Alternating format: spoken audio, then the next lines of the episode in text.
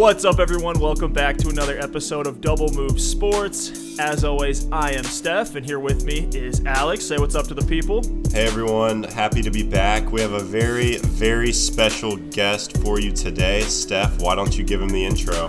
Very special guest today, like Alex said. It is CSD Fantasy, also known as Kyle or Carl Dunger. Sorry for botching the name there. Uh, we, he goes by CSD. You can follow him on Twitter at CSD Fantasy. CSD Fantasy is his channel on YouTube. Got over a thousand subscribers on there. And then CSDFantasy.com. What is up, man? Hey, how's it going? And don't worry about my name. It happens to a lot of people, but usually the last name is where people struggle, and not so much with the with the Carl. You know, people like to throw out the Walking Dead reference with my my first name. Uh, other than that, I'm I'm doing good. How about y'all? Yeah, doing pretty well. We're, we're pumped to get into it today. We got a lot of good stuff planned on the show. We're going to get into the Super Bowl preview, breaking everything down on both sides of the ball, our predictions, our thoughts, get into a little bit of some sleepers, some way too early sleepers for 2020. And we're going to ask Carl some questions as well as what it's like being in the fantasy football game. And I think that's where we're going to start. You know, so I was looking at your Twitter bio, Twitter bio it's where university statistics and analytics meet fantasy football. That's CSD fantasy. And so I want to learn a little bit about, you know, what does it mean to be driven by analytics in fantasy football? We hear this debate going on all the time the film guys versus the analytics guys. You know, do you have a, a stake in that one? And, and you know, really, really what does analytics mean? I think when it comes to that battle, I think people need to take a step back. It's sort of like the soccer versus football battle or fantasy versus real football and realize that it's not a competition. It's about using one thing to help uh, create better, not content, but create better situations for you to win, even if that's.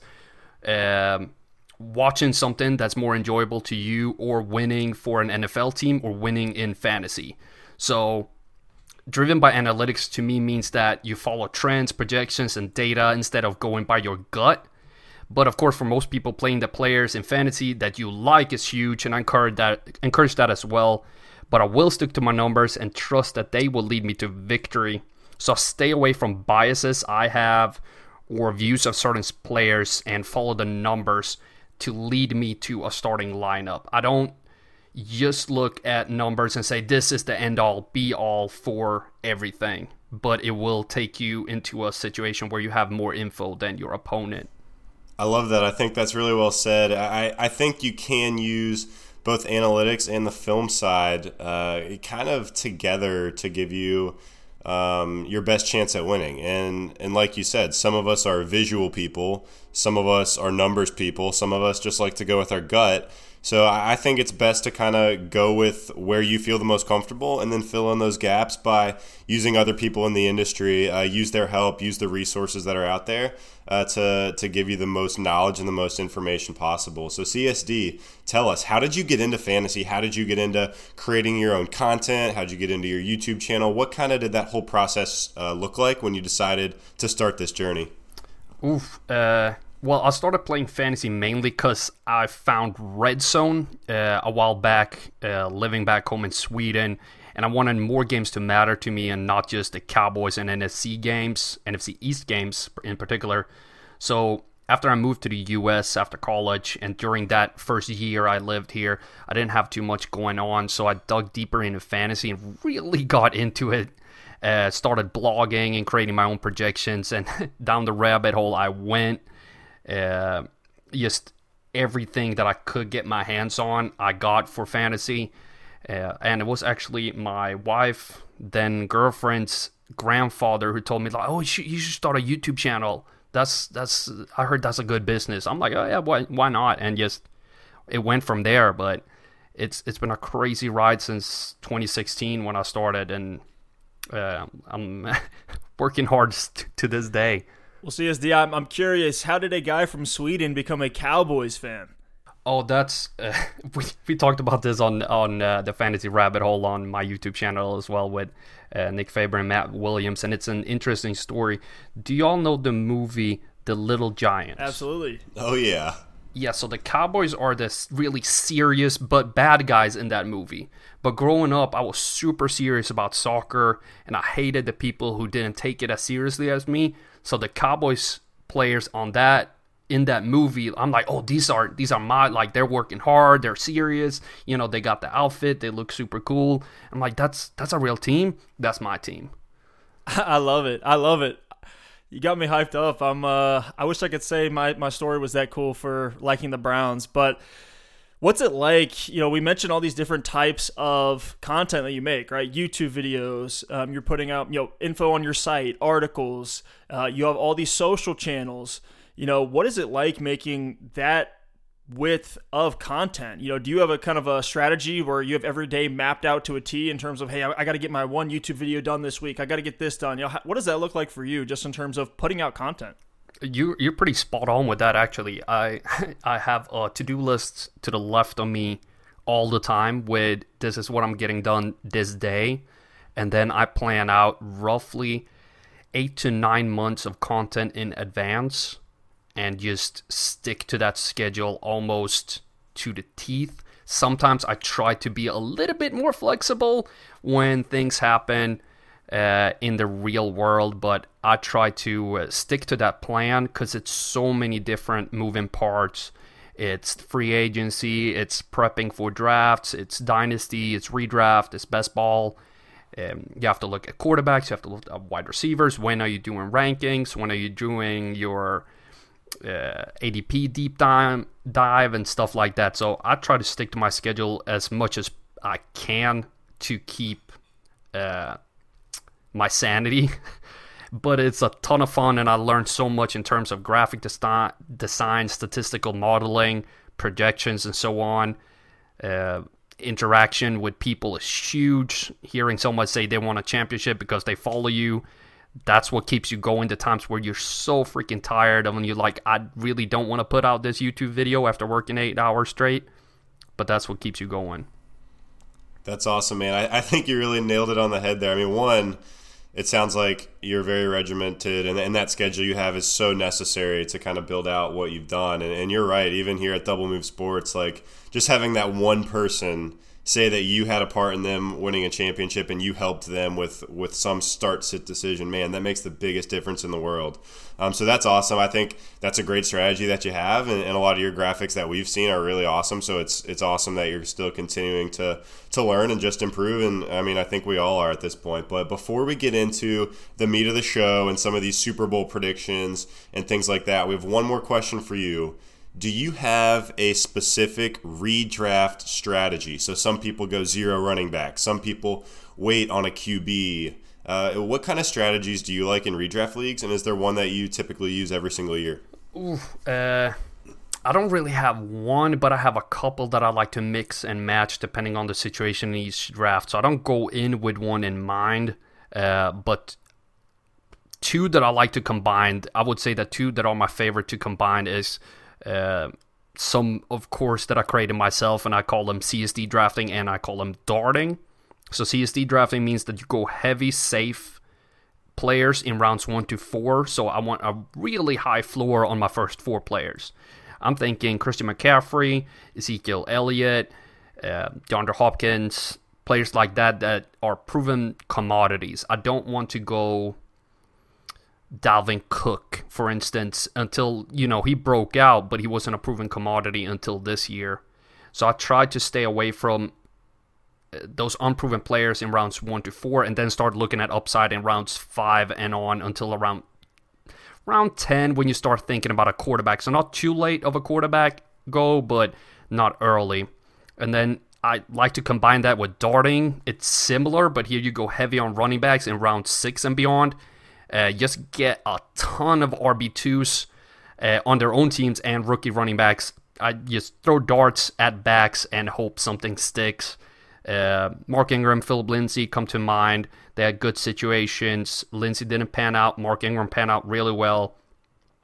Uh, the year before that, I can't remember who I was aiming at. Austin Ekeler was huge in 2019. Just throwing darts at, at running backs that might pan out. I'm not saying go low on running back in rounds one to four, but you go really heavy running back in the middle rounds to try to to get some value. those are those are probably my two favorite ones those are some incredible strategies there. And I, I think that's, you know, we hear all these different answers and, and, different strategies that we can use. I think all of them have their time and their place. I love what you said kind of the beginning there. Like, you know, you don't have one that you stick to every time. And I think that's, that's a, way you're looking at the entirety of that fantasy draft board holistically and knowing really where the values are. And I think, you know, you being a guy that's putting the work in, you know the numbers, it definitely helps a lot. And you kind of have the guys in your mind like, hey, I'm not gonna not gonna waste an early pick on on Dalvin Cook, who may be a little bit more injury prone than we've seen, uh, as opposed to a guy like Christian McCaffrey, who's much more of a sure thing. That definitely would have uh, played out really really well for you in 2019, grabbing him there. Dalvin Cook worked out pretty well as well.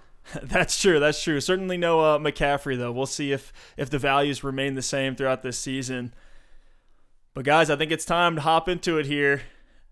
Our 2019 2020 season Super Bowl preview. It's Super Bowl 54 in Miami.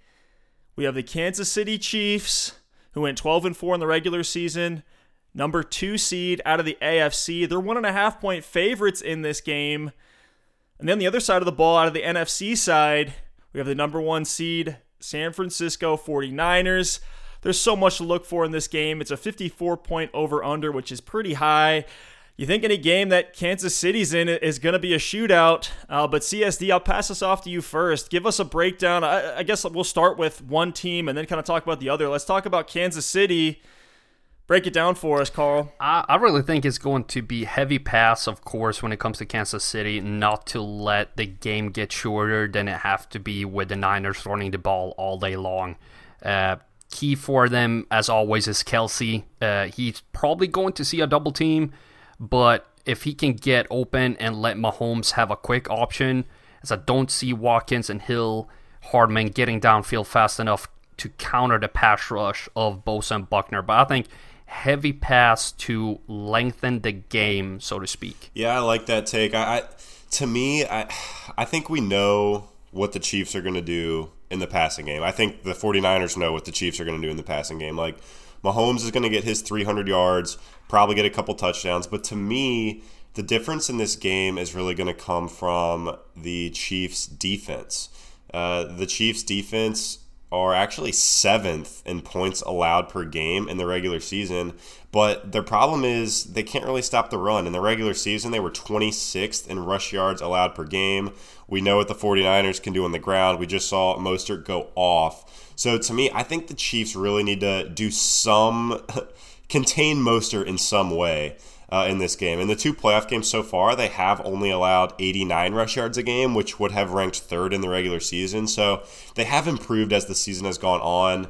Uh, but I really think they need Chris Jones healthy in this one on that D line to try to stop that run. If they're able to do so and they can force uh, Jimmy G to throw the ball, I, I think they really have a shot here. But yeah, to me, I think it comes down to the Kansas City defense, and then CSD. You you kind of said it as well. It's stopping that San Francisco pass rush. So uh, Football Outsiders actually ranks the Kansas City pass protection as number four in the league. So we'll see if that can hold up. Uh, against Bosa, Armstead, Buckner, Ford on that San Francisco D line. But uh, yeah, I think those are some key things to look for, at least from my lens.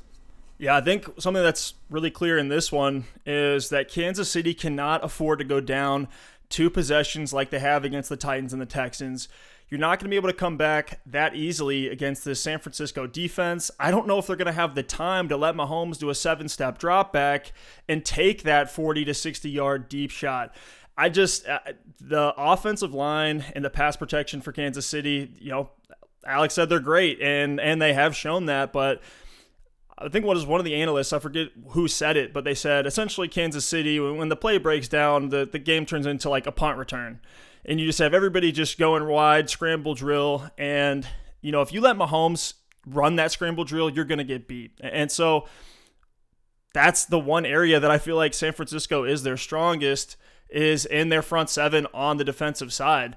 Uh, I think it's much more likely that the Chiefs are going to have to play a perfect game and, you know, it's pretty easy to mess up a scramble drill on third and long uh, compared to the 49ers. Um, you know, if it's to me, it seems much more likely that they're going to be able to move the ball in this game. I don't see Kansas City's run defense as good as they played against the Titans being able to stop the 49ers' tricky zone run game.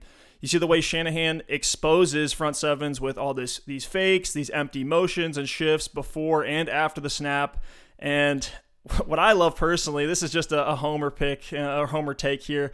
The way they incorporate the fullback to really act as that wrecking ball. You have Kyle Juszczyk. You know, when that gap opens up, the defense Kansas City's going to be thinking, "Hey, we'll just we'll just plug this gap. There's no way they can get through it. We see what their whole offensive line is going for, and then bam, you have Juszczyk come through that hole and then create that huge lane. Some of these insane gaps that we've seen Mostert run through over the last two games here in the playoffs against really, really good defense. So I, I love the way they use the fullback. Man, I, I have the 49ers taking this one, um, which leads me to uh, CSD. Give me your breakdown on the 49ers side of the ball. This one is to me even more interesting than Kansas City. Like you said before, I think we kind of know what the Chiefs are.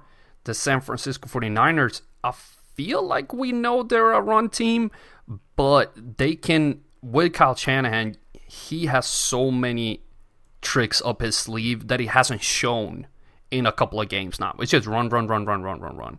All of a sudden, you have Deebo Samuel and uh, Emmanuel Sanders being almost nothing in the passing game. Kittle had one target last week, or last week. Yeah, it was last week. Um, I think that's going to change, and I think keep an eye on Kittle in this game. I think he's going to be a bigger factor as he's kind of been snuck along, or they sneaked with him a little bit, haven't been using him, and he's still to me probably a better tight end than Kelce overall with pass blocking in mind and just running over people. He does not stop. And I think he's going to be key in this game offensively for the 49ers. And defensively, it has to be to, like you said, contain Mahomes in the pocket. If he can scramble, I don't necessarily agree with what you said there. If he can scramble out of the pocket, nobody throws it like him.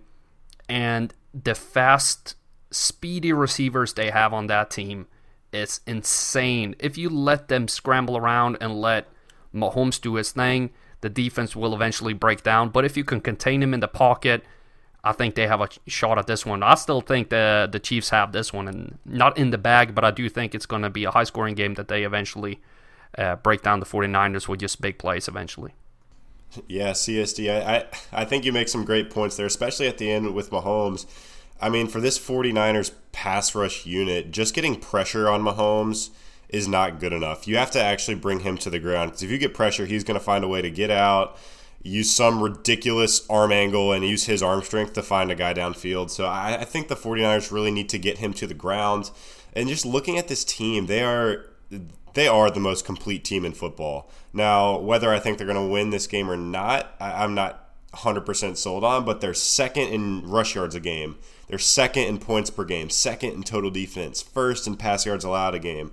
I was looking up some stats on the 49ers today, and it just looks like they're in the top 10 in just about everything. Pass yards a game, I think they're just outside of that top 10, but they're not quite as low as I would have thought. Uh, and then, like you said, they, they feel like a running team in their identity. Raheem Mostert is averaging 6.8 yards per carry in the playoffs. In the regular season, he was at 5.6 yards per carry, which actually led all running backs. So I think the key to this game for the 49ers is to get up to a lead early, use the running game well. Jimmy G has only thrown 27 passes in the playoffs this year. So, eh, you know, if, if he can keep his pass attempts down, I, think that's going to tell the story. If Jimmy G's having to throw the ball 40 times in this game, I think that's going to show us that the Chiefs have it. Uh, I actually do have the Chiefs to win this one, but I think it's because they get up early and force Jimmy G to try to have some sort of comeback comeback attempt, and I just don't know if he's going to be able to do it.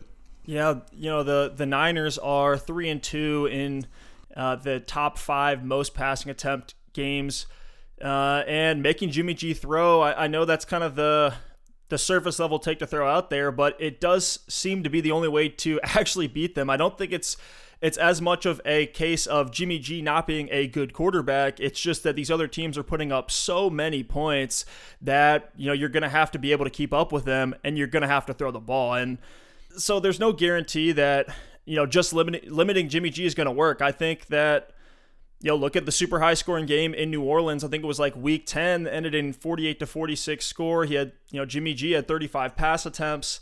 Um, of course, the Chiefs are going to use their verticality, their stick concepts to create man-to-man matchups where you know you have Tyreek Hill who just has to beat one guy.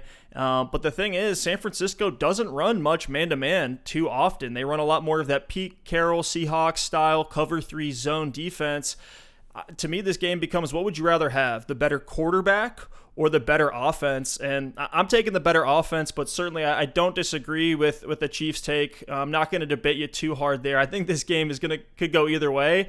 Um, I think we would all agree that you know we're smashing the over uh, on that 54 points. I think one thing we can all agree on is that this will be a more entertaining Super Bowl than last year's 14 to 3 shootout. 100%. Especially as I think the two coaches might tr- overthink a little too much in this game. I can see it becoming a little bit more high scoring due to them being not I don't want to say taken by the spotlight, but somewhat like, "Oh, I'm back here." Is am I going to mess up again? What's going to happen. And then just that will lead to a few key moments that I think will decide this game.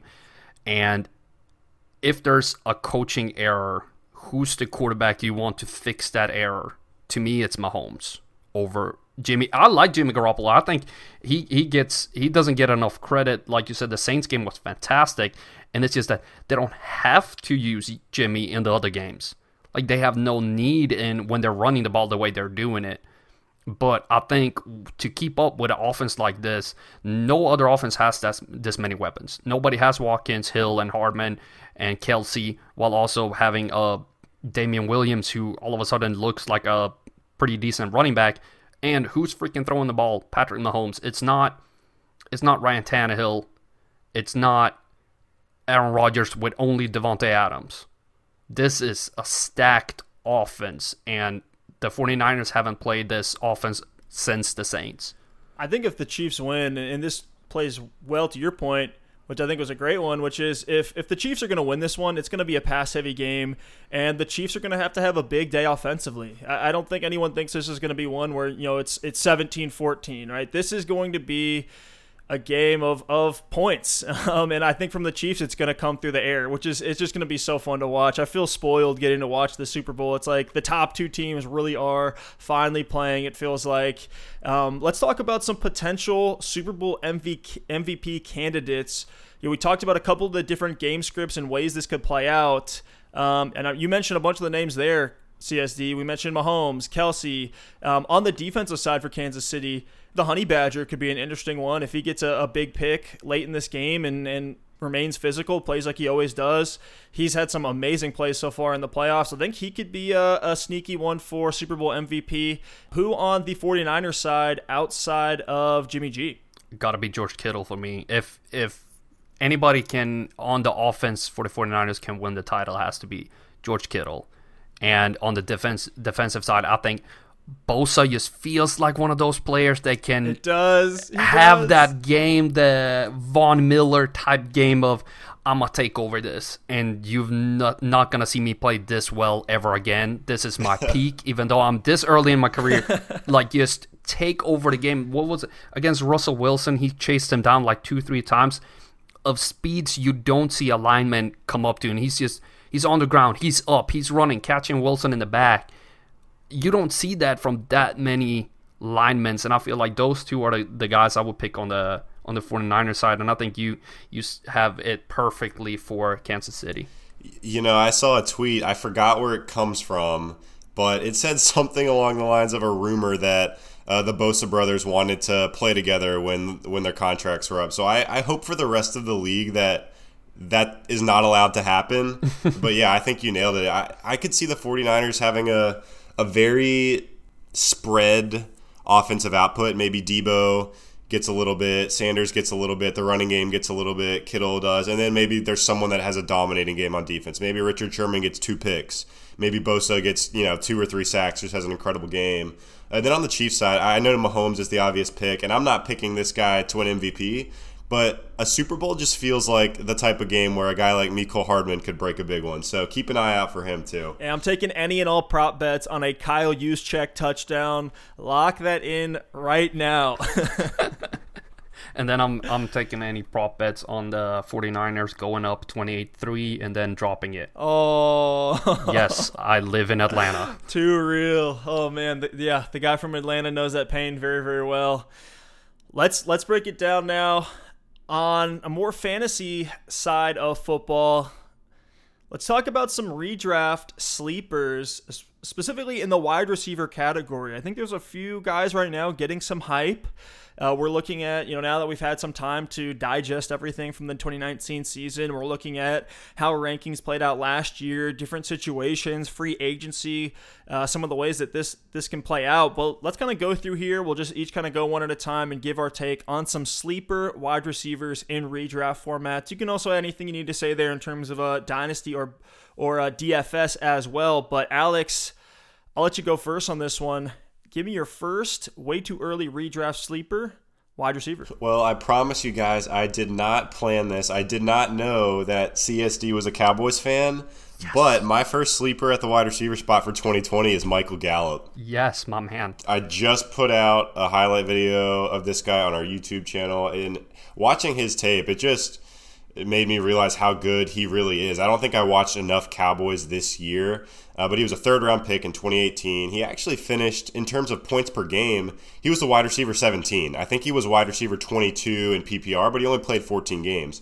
Um, so, I mean, this guy, he had eight targets a game in just his second season. He was sixth in the NFL in yards per game. He was seventh in the NFL in yards per catch. This guy can make it happen. Uh, he's a great route runner. He's great with the ball in his hands after the catch. And then you look at this Cowboys team in Amari Cooper, Randall Cobb, and Jason Witten.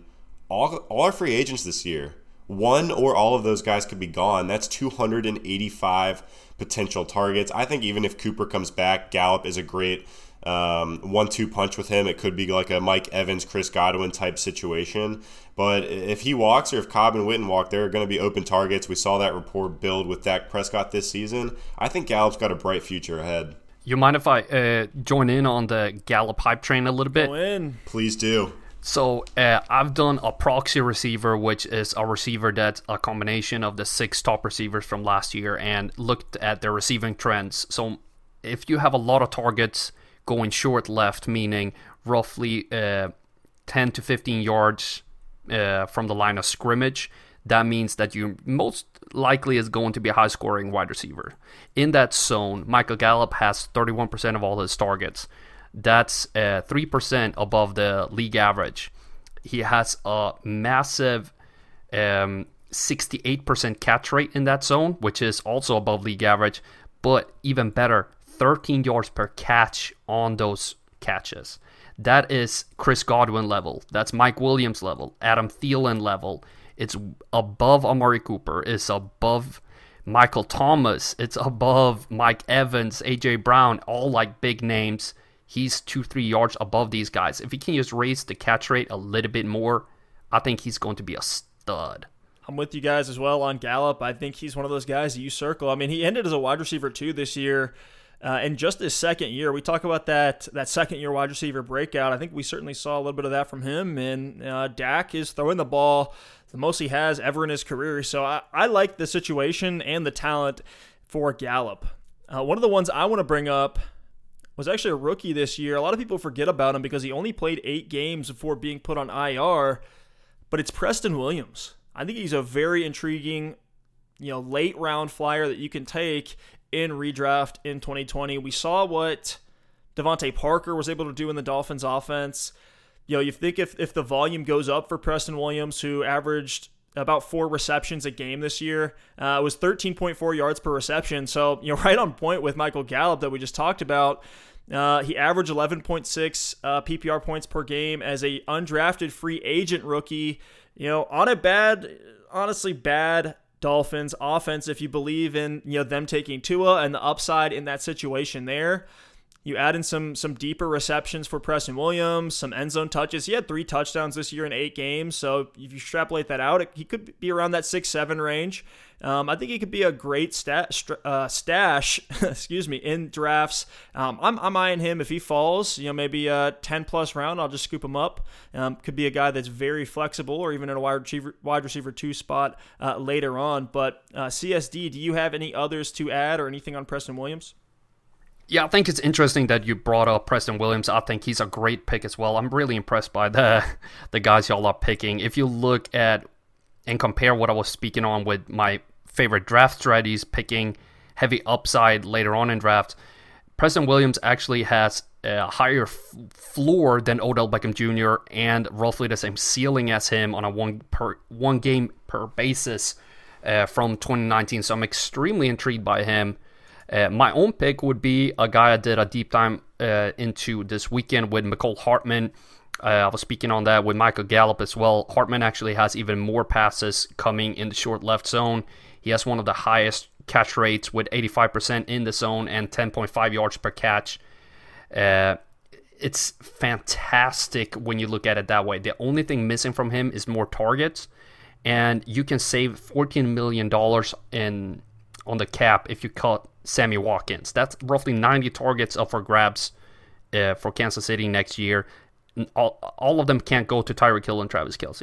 30 has to go to Mecole Hardman. Add 10 for his own pro- um, progression, and you're up at 80 targets for him. Massive upside. I love that pick. I, I mean, if you're in a dynasty league, I think now is the time to go get Mecole Hardman because – like you said, if, if Sammy Watkins gets cut, which I think is very, very possible, his value skyrockets. We look at this season, and remember, Tyreek Hill missed several games. Watkins actually missed a game in there, too. In, the games where one of those guys was out, he was seeing 50 to 60% of snaps uh, in those games 78, 74, 63, 63, 62 when their whole receiving corps was healthy, he was down to like 15, 18, 22% of snaps. Uh, and we saw him produce in some of those uh, games where he was seeing snaps. And we actually saw him get some big plays down the stretch as well. We know he's talented. We know he's fast. Watkins could be gone. And then also remember with Tyreek Hill, I know he signed that extension last offseason, but he did have some trouble last year with the law, and he's he's one mistake away uh, from being off of that team. So, and not saying he's going to make a mistake. I really hope he gets back on track from a, a personal perspective. But there's a lot of things in Kansas City that that could happen that creates – massive opportunity for Mecole Hardman. So I love that. I think his upside is huge. Yeah, Alex, I think I'm going to take that one in our, our dynasty startup here. Maybe grab Miko a little bit early, maybe snipe him from you. But uh, Alex, give us give us one of uh, your last wide receiver sleepers here in uh, 2020 redraft. So the second guy I have, and I promise I did not plan this. So I know CSD, you're from Atlanta and you're a Cowboys fan. So I picked the Michael Gallup Cowboys pick, and now I've got Calvin Ridley from the Atlanta Falcons. He was a first round pick in 2018. Uh, he actually finished this season wide receiver 18 in terms of points per game. Uh, he only played 13 games. Um, but in terms of, you know, if you just take his average, he was uh, the 18th wide receiver. He had seven targets a game. And we look at his season after the Falcons traded Mohamed Sanu, and things get very interesting. He played four games um, with Matt Ryan after Mohamed Sanu got traded, and he averaged 21.5 PPR points a game. Only one player in the NFL averaged more than 21.5 PPR points a game this season, and it was Michael Thomas one last thing on Ridley before we before we move on to the next guy is uh, a stat that Football Outsiders actually puts together, and it's called the DVOA. And what the DVOA is is the defense adjusted value over average. So I know that's a mouthful, but what this basically measures is it measures a player's value on every single play above an average wide receiver in that same situation. So it takes your guy and it compares it to the average and it basically says how much value does he create per play. Of that metric where they're looking at every single snap, Ridley is number 2 in the NFL. The only guy he's behind is Chris Godwin. So this is a guy who even when he's not out there, you know, making catches on every play, he's running crisp routes, he's getting open, he's doing the right things, putting himself in position uh, to make plays. And, and I think he saw a step up this year with his seven targets a game, uh, and then next year I think he could easily step up again. I think he really could be uh, another guy who is like a Chris Godwin, Mike Evans situation. I think that could be a really good one-two punch in Atlanta. It's funny that you said you you were going uh, Cowboys and then uh, Atlanta because you actually not just went with that, but you stole my second guy, which was Calvin Ridley. I was super excited about him as well, and he has some amazing receiving trends going on for himself. Like I, uh, I'm a little bit shocked that you went uh, Calvin Ridley and had that much info on him because I was so prepared to go in and be like, "Oh, Calvin Ridley is my guy." Nobody talks about him, and then you're like, "Yes, I am also prepared." Uh, I love it. Uh, I kind of have to give take a second to find out another guy. So if you want to go ahead and go before me, I just wanted to chime in. Yeah, we must be uh you must be taking the right picks here. That's validating. yes, a lot of validation on this pod. I love it. I'll go ahead and go with my next one uh, while you figure out yours. Mine is a guy, you know, we talk about crazy numbers with Calvin Ridley. I think this guy has some actually really crazy numbers, and a lot of people don't really consider him a, a top tier wide receiver or even one that they're looking at in in you know anywhere before the sixth round of a fantasy draft. Maybe I'm wrong here, but it's Curtis Samuel. You know, I, I do think for 2020 he's a little bit QB dependent, but listen to some of these stats. He he was he led the league in routes run in the NFL. He was top 12 this season in air yards. Essentially, every other name on that list is a Mike Evans, Michael Thomas, you know, uh, Jarvis Landry, all these wide receiver ones. So he's up there with the best of them. Keenan Allen's up there as well. Amari Cooper's up there. So he has that level of air yardage going his way, and he only caught 51% of his targets. So if that catch rate just goes up even a little bit and the quarterback situation, I, I think they're going to get an upgrade in there over Kyle Allen, whether it's, you know, Cam Newton coming back, maybe it's the draft, maybe they go out and sign uh, the man Philip Rivers, who is officially a free agent today. Uh, but to me, I, I think Samuel is a, a, guy that you can grab late in drafts. I think a lot of folks are down on him. They're more focused on DJ Moore in that offense. Um, but if things go well for the Panthers, I think Curtis Samuel will be a big beneficiary of that. I think he's their he's their deep threat, uh, and I think I want my hands on as many deep threats as I can if I'm, I'm late in a redraft league. So that's my take there, Curtis Samuel. Finally, I can go against one of y'all. I think that's a terrible pick. Whoa! He cannot catch deep balls.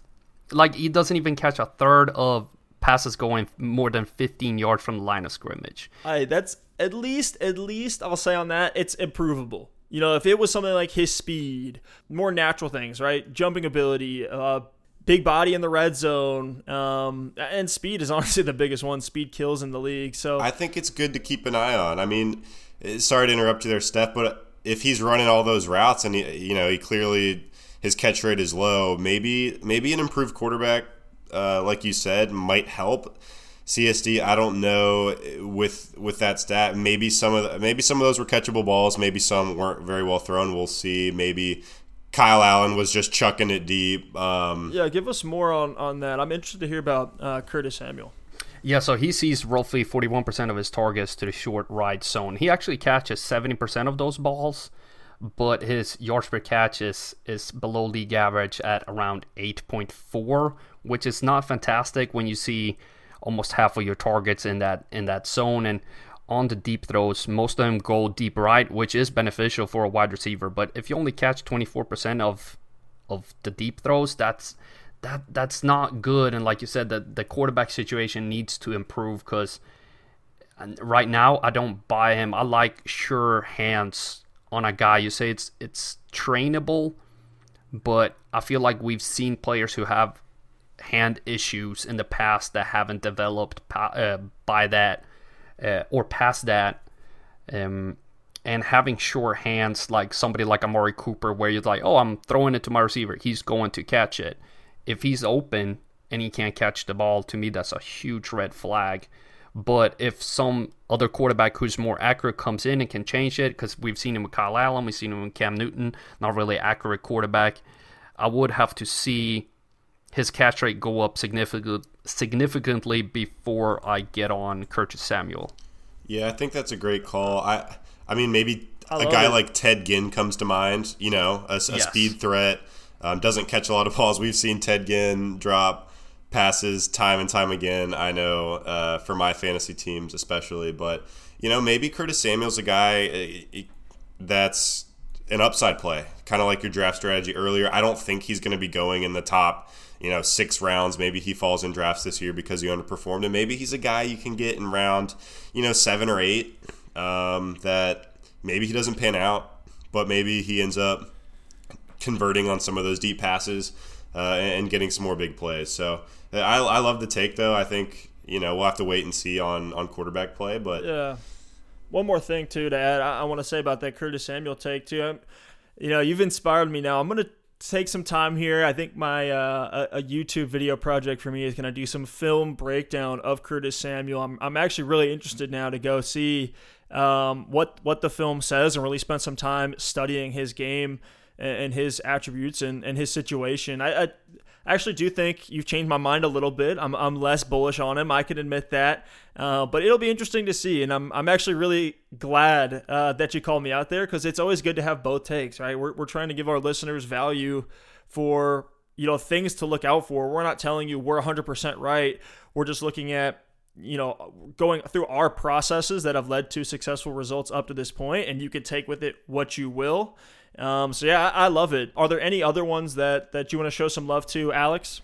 I'm good on my end. CSD, do you have any more wide receiver sleepers? I got one more. I just want to uh, say one more thing, thing about that video project you were talking about. I would love to see a video on Curtis Samuel and really dig deep into his uh, un, not uncatchable balls, but the balls he didn't catch, and see what the main reason is for him not coming down with those balls, and that might change my opinion as well. So I think going deeper into a player like this, I I, tr- I tend to stare at the numbers and then form my opinion based on that.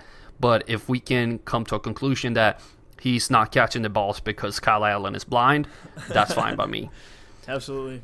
Um, but uh, I'm going to go against what I've uh, preached here a little bit with Diontae Johnson as my last guy.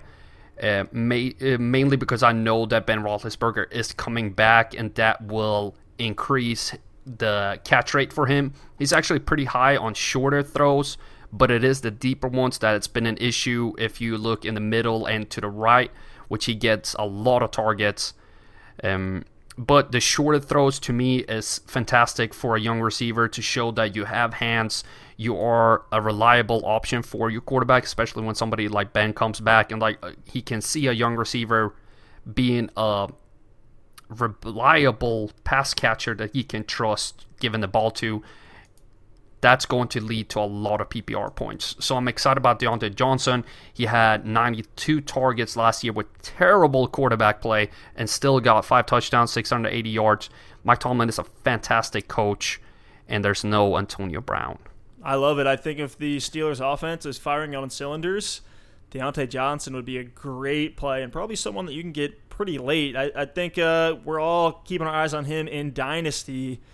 So I think Alex has a rapid fire round prepared. We like to do this with all of our guests here on the show. So Alex is going to take you through um, what these are supposed to be. Is just the first thing that comes to your mind. Don't don't spend too much time thinking about it or try to formulate an answer. This is just your you know first gut instincts Alex, take it away. All right, CSD, you ready? I'm ready. Shoot. All right. PPR or half PPR? Half point PPR. Would you rather time travel to the past or to the future? Past. Where was the last vacation you went on? Uh, Destin, Florida. What is your favorite flavor of ice cream? Chocolate. Are you a morning person or a night person? Morning person, 100%. Xbox or PlayStation? Xbox all the way.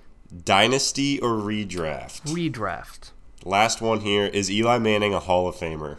No. Oh, super biased Cowboys fan coming in there. Love it. Love it. That was I was not prepared for that one. I'm like, this is gonna be something weird, and then Eli Manning, Hall of Famer. Okay, let me. We had a huge conversation. Sorry for hijacking a little bit we had a huge conversation on the Fantasy Rabbit Hole last Wednesday, which airs 9 p.m. Eastern Time on CSD Fantasy YouTube channel for a little plug. But Philip Rivers, I don't see it. Is I, I don't he uh, to me he's not great. Why is everybody Why is everybody in love with him? Man, I don't know. I think we've definitely seen him decline a little bit over these last couple of years. I think he's just a guy who has experience. He, he's reliable. He's the old veteran. Um, now, I think this year, I don't know. I feel like his mindset got a little bit, negative towards the end, or when you know he realized, hey, we're not going to get back to the playoffs this year. I, some of the throws that he was taking, you're like, come on, Philip Rivers, you, you've been playing this game for you know over a decade now at this level, you know not to make that throw. I think he was just kind of in a, a, a weird mindset. A lot of people are down on him, but we've seen him do it. We've seen him, um, you know, maybe not win anything monstrous, no no rings, nothing like that, but we have seen him take many teams to the playoffs. He's a very serviceable game manager, and when you have a guy that's that's been around the game that long, I think teams will be glad to take their shot on him. Uh, no, he's not a Peyton, he's not a Brady, he's not a Brees, um, but you know, he, he's been good. And I think good for a lot of teams. It's an upgrade over what they have currently. I, you know, everybody knows quarterback is the most important position. But yeah, it does seem like with the news today, he did get a little bit overhyped. I think he'd be a great guy to, you know, go into a situation where it's, it's, you know, maybe somebody wants to put pressure on a starter. Um, I can throw out some some that I've seen. Um, a lot of folks saying, you know, take him into to uh, Tampa Bay. I don't know if I'm sold on that one. Um, I, I kind of like him in a place like you know Indy or Chicago, just that place that needs a little bit more stability that can reel him in and allow Rivers to reinvent himself, going to you know maybe sign a two or three year deal, kind of have his victory lap, and, and then hang it up.